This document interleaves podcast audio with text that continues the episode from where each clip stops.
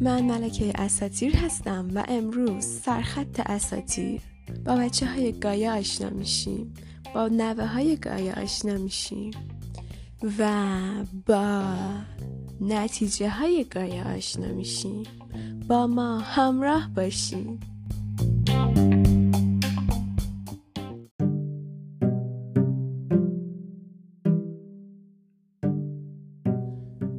میرسیم به گایا. امروز قرار در مورد گایا صحبت کنیم، در مورد یک سری از بچه های گایا صحبت کنیم. بچه های گایا دو دستن. یه دستشون داستانشون ادامه داره، وصل میشه به زئوس، وصل میشه به نسل بعدی خدایان. بر همین ما فعلا اونا رو نگه میداریم، اما امروز قرار در مورد اون دسته دیگه صحبت کنیم. اون دسته دیگه مثل همیشه، مثل خدایانی که در موردشون تا الان صحبت کردیم، توی داستانای مختلف زندگی‌های مختلف نقش دارن، ولی خب به طور مستقیم وارد جنگ بین خدایان و تیتان ها نمیشن. اصلا قرار نیست ما الان در مورد تیتان ها صحبت کنیم، به خاطر اینکه گایا خیلی بچه داره. خیلی، یعنی داشتم بچه هاشو میخوندم، دیگه نوشته بود فلان و فلان و فلان، بعد من فکر کردم خب اینا دیگه تیتان هان، بعد دیدم ادامهش نوشته و تیتان ها. تیتان ها خودشون دوازده تن. یعنی ما حالا حالا ها با بچه های گایا کار داریم.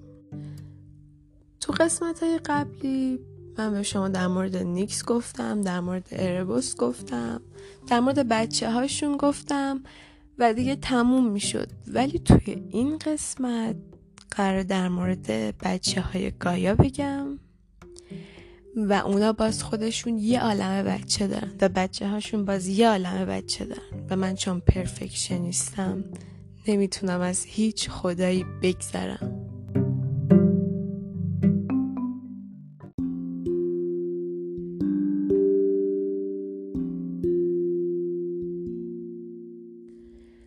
اول در مورد خود گایا، یعنی مادر زمین، صحبت میکنیم. گایا به وجود اومد تا یه جایگاهی باشه برای بقیه موجودات. هزیود میگه که بعد از گایا تارتاروس تو اعماق زمین به وجود اومد و بعدش هم اروس خدای عشق که در مورد اینا صحبت کردیم. بعد گایا اورانوس رو به وجود آورد تا اونو از هر سمت بپوشونه یا کاورش کنه. اورانوس بعدن میشه جفت گایا. همونطور که قبلا گفتم ما زیاد درگیر این موضوع نمیشیم که خدایان بچه هاشونو میگرفتن، باشون ازدواج میکردن یا خواهر برادر و فلان و اینا، چون خدایان خدان میتونن با بچهشون ازدواج کنن. ما انسانیم، در جایگاهی نیستیم اونا رو قضاوت کنیم. اورانوس مظهر آسمون هست، خدای آسمونم، ولی خب ما تو این قسمت در مورد اورانوس صحبت نمی کنیم چون اون داستانش ادامه داره. فعلا تا همینقدر بدونین که گایا اورانوس رو به وجود آورد و نکته جالبش اینجاست که به وجود آورد تا اونو از هر سمت بپوشونه.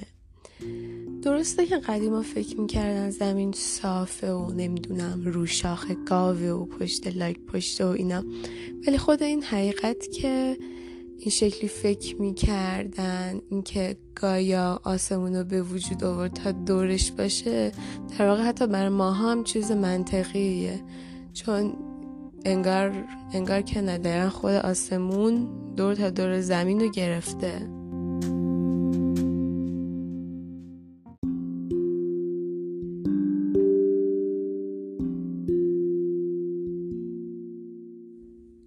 یکی از بچه های گایا اسمش از پونتوس. در مورد پونتوس قبلا یه توضیح کوتاهی داده بودم که با تالاسا الهه دریا و اقیانوس ها جفت میشه با هم دیگه، ماهیا و یه سری موجودات دیگر رو به وجود میارن.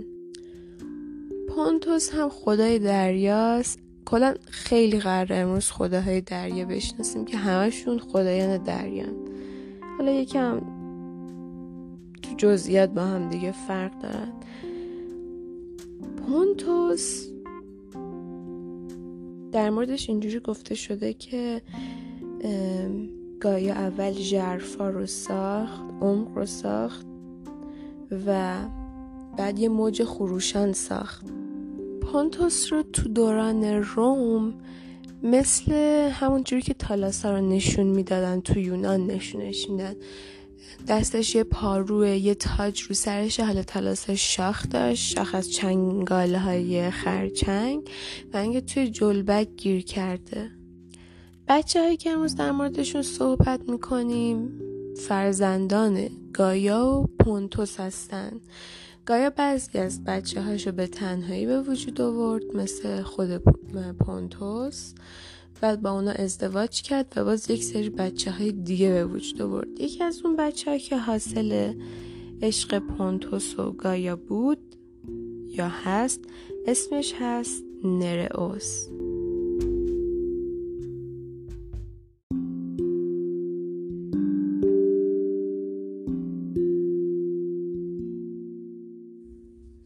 نرئوس هم خدای دریا شناخته میشه، بزرگترین فرزند پونتوسه، کسی که درست دروغ نمیگه، بر همین انسانها اونو به شکل یه مرد پیر نشونش میدن و پیر مرد صداش میزنن، چون آدم آروم و مهربونیه، آدم که نیست خداست، قوانین عدالت رو فراموش نمیکنه و فقط فکرای خوب و درست میکنه. بعدش بعد از نرئوس تامس بزرگ و فورکیس مغرور رو از گایا به وجود میاره. اینا بچه های دیگهش هستن. بعدش ستو، ستوی زیبا و یوریبیا، کسی که قلب سرکش تو وجودش داره رو به وجود میاره.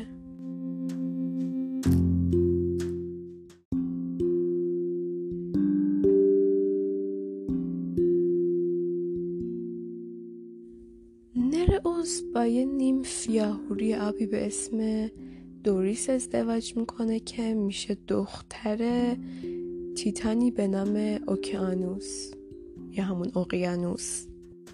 حاصل ازدواجشون پنجاه تا نرئید یا حوریای اقیانوس بود که همشون هر پنجاه تا اسم دارن. خیالتون راحت باشه تو این قسمت نمیگم، کم کم با اون آشنا میشیم. و یک پسر داشتن به اسم نریتس، یکی از این نریدهای مشهور ولی که قبلا در موردش صحبت کردیم. تتیس هست، مادر آشیل، همون که یه جشن عروسی گرفت و ایریس رو دعوت نکرد و داستان شد واسه جنگ تروی. اما میخوایم در مورد نریتس صحبت کنیم، پسر نرئوس. در مورد نریتس هومر و هزیود چیز خاصی در موردش نگفتن. بعدها یه نویسنده رومی به اسم آلیان در موردش صحبت میکنه. آلیان با اینکه رومی بوده نویسنده های یونانی رو ترجیح میداده، حتی یونانی رو خیلی خوب صحبت میکرده، در حدی که بهشون گفتن شیرین سخن. و حالا یه سری داستانه یه محلی که دریانوردان میگفتن هم اسم نریتس رو آوردن.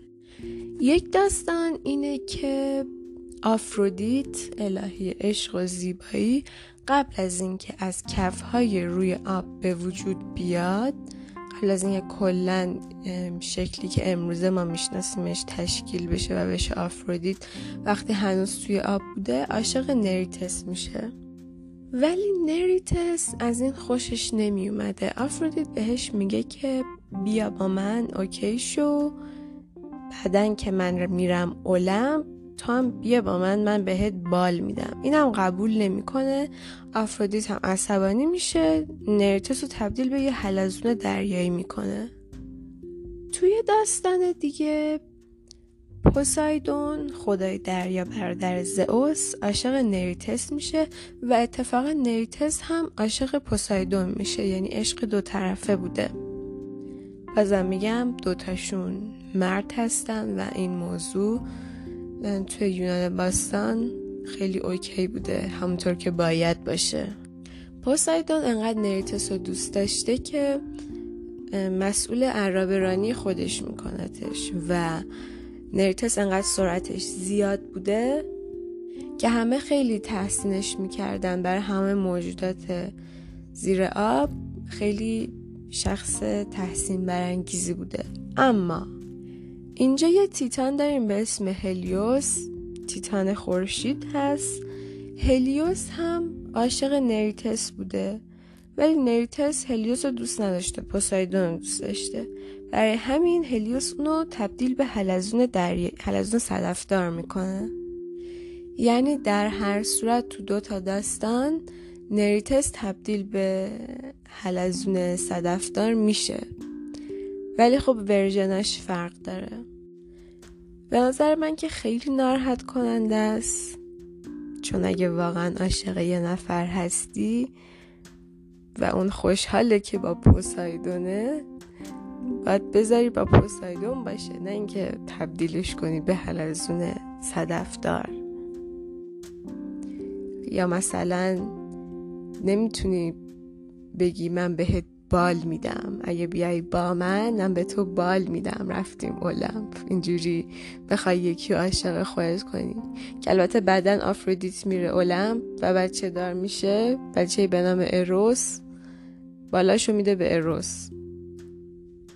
همونطور که شاعر میگه If you love me then let go of me، اگه دوستم داری، ای عاشقمی، بذار برم، بذاریم برم من.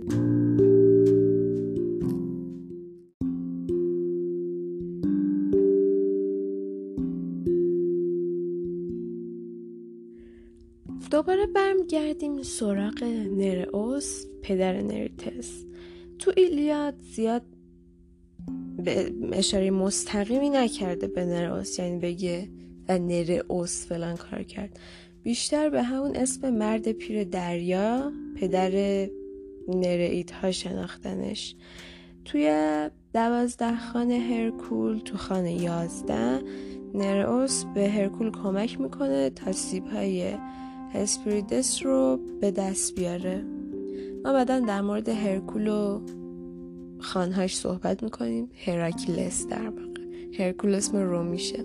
در مورد هراکلیس و خانهاش صحبت میکنیم، ولی خب الان فهمیدیم که هراکلیس پس دوازده تا خان داره و تو خان یازدهم حتما باید بره سیب‌های هسپریدس، اون سیب‌های طلایی که دور درختش یک اژدها پیچیده شده رو به دست بیاره و اینجا نرئوس بهش کمک میکنه.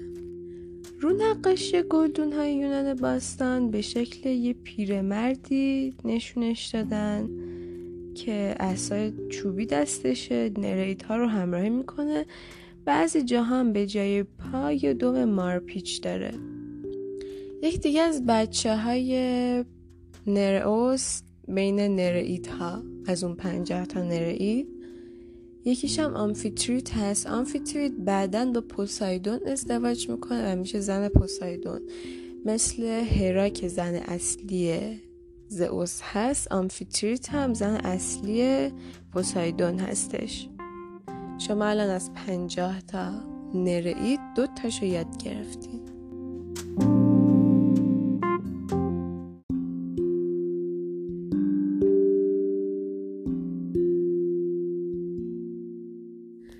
میرسیم به تامس، یکی دیگه از بچه های پونتوس و گایا.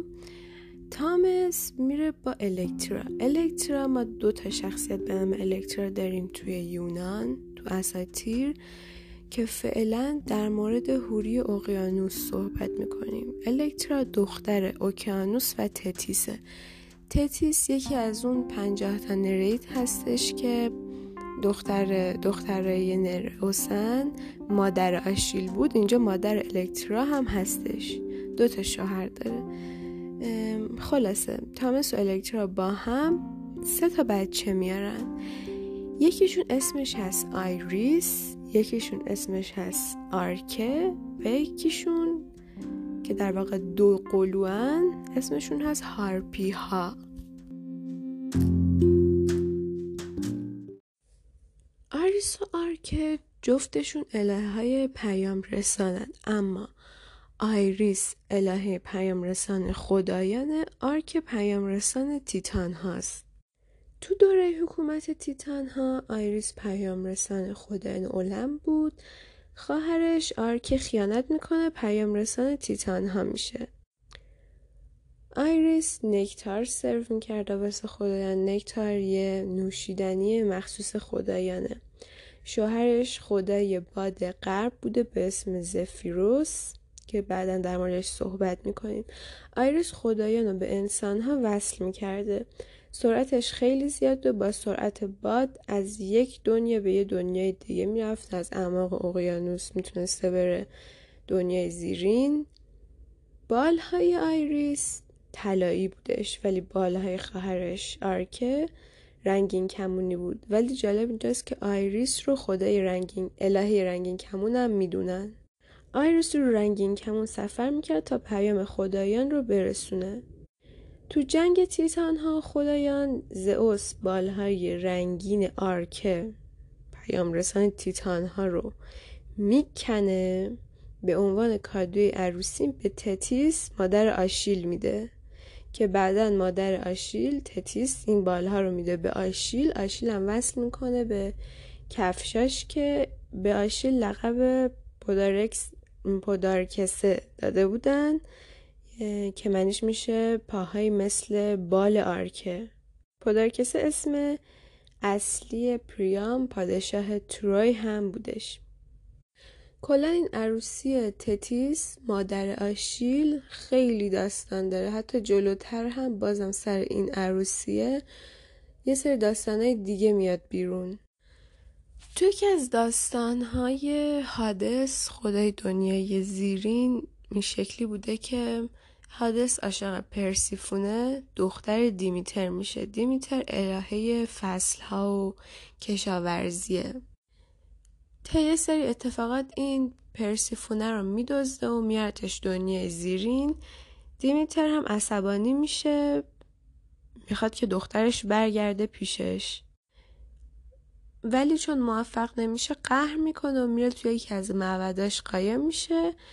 چون که دیمیتر قایم شد دنیا رو خشکسالی گرفت و اینجا بود که زئوس آیریس رو فرستاد تا دیمیتر برگرده و همه چی مثل اولش بشه.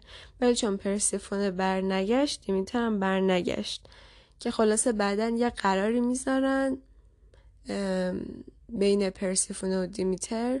پرسفونه شش ماه از سال بالای زمینه پیش مادرش که بهار و تابستون به وجود میاد و شش ماه هم زیر زمینه پیش شوهرش هادس که اون موقع چون زیر زمین مادرش ناراحت و قهر میکنه میره تو معبدش دیگه. هوا شروع میکنه به دلگیر شدن و برگا میریزن و پاییز و زمستون به وجود میاد.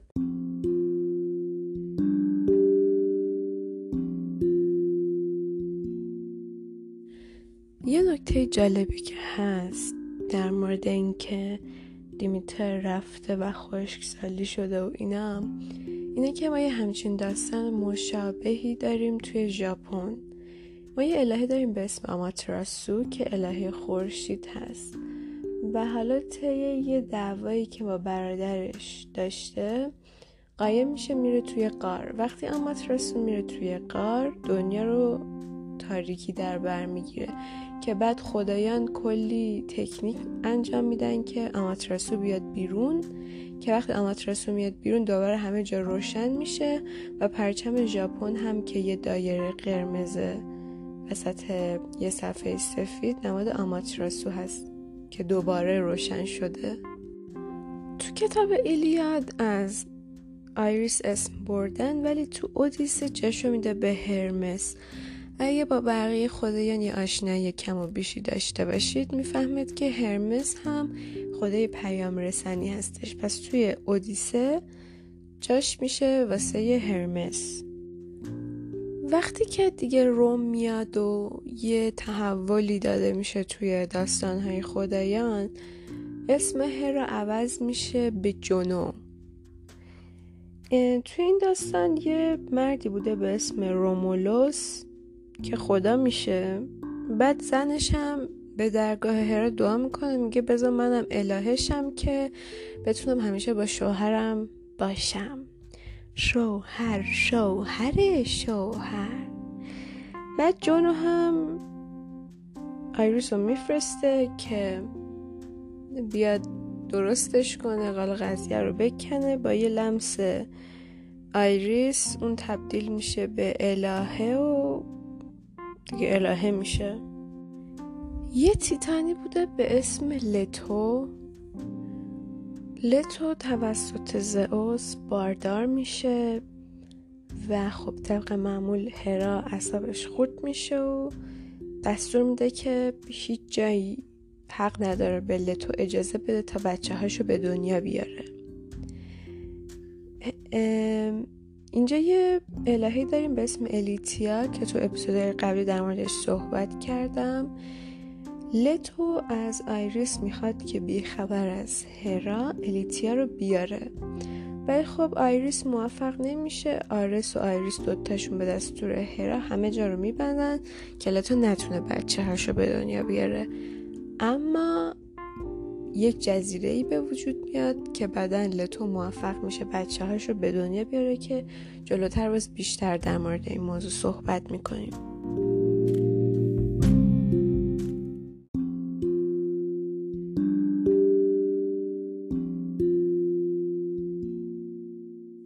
میرسیم به هارپی ها، دوقلوهای تامس، خواهرای آرکه و آیریس.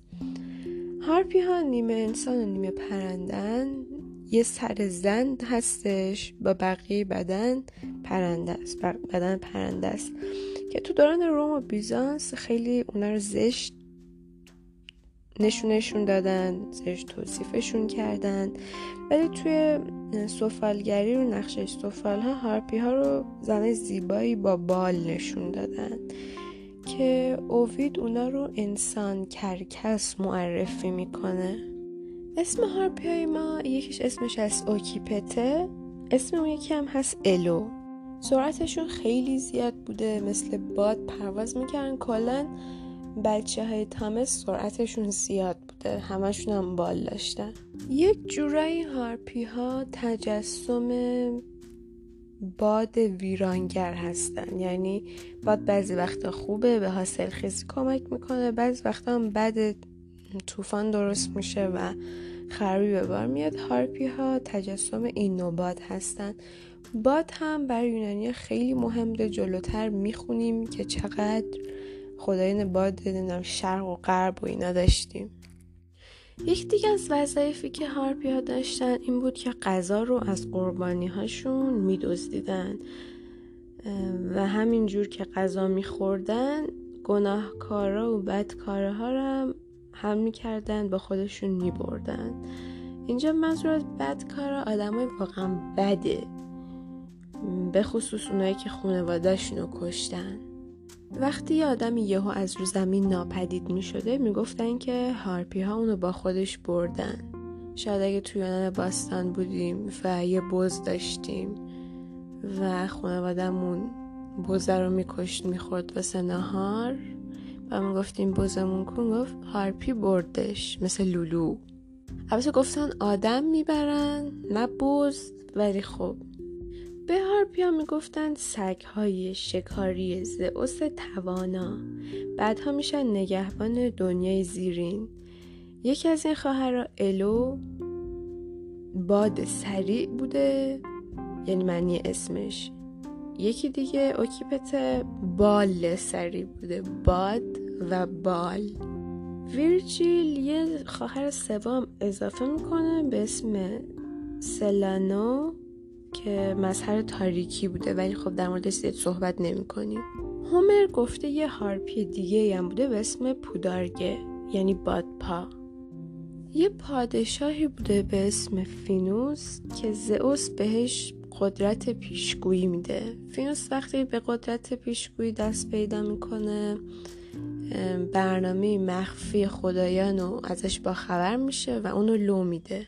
زئوس هم با کور کردن چشاش تنبیهش میکنه و میذارتش توی جزیره‌ای با غذایی که هیچ وقت نمیتونسته بخوره، چون هر دفعه گرسنه میشد میخواسته اون غذا رو بخوره، هارپیا میومدن اون غذا رو ازش میدزدیدن.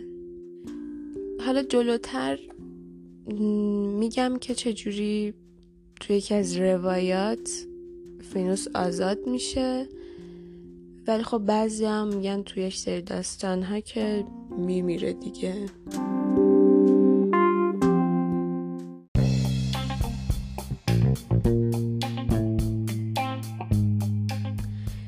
برای امروز داستان ما تموم میشه. از این به بعد پادکست چهارشنبه ها منتشر نمیشه، سعی میکنم که توی دو روز در هفته بذارم، به جای یه روز در هفته دو تا کوتاه به جای یه طولانی، چون چند نفر به هم گفتن که اینجوری بهتره، ولی خب ببخشید که تا الان اتفاق نیفتاد، به خاطر اینکه مستقیم به من خبر ندادین، به یک دیگه گفتین و اون تا من بگه یادش رفت و اینا. خلاصه که سر این موضوع طول کشید. و دومی هم این که ما دیگه خدایانمون از این به بعد خیلی داستاناشون بیشتر میشه، هرچی که میریم جلو به جای اینکه کمتر بشه بیشتر میشه، ولی فکر کنم وقتی که برسیم دیگه به زئوس اینا یکم راحت تر بشیم، به خاطر اینکه خدایان اولیه رو توضیح دادم و تا این اپیزود من خیلی از داستان‌ها رو برای شما تعریف کردم. برای خب این بچه‌های گایا خیلی زیادن، خیلی هم نوه و نتیجه داره و خب همشون اونایی که نقش دارن من نقششون رو توضیح میدم، برای همین با مدت زمان کمتر پابلیش میشه ولی تو روزهای بیشتر. تا بچه‌های دیگه گایا، بدرود.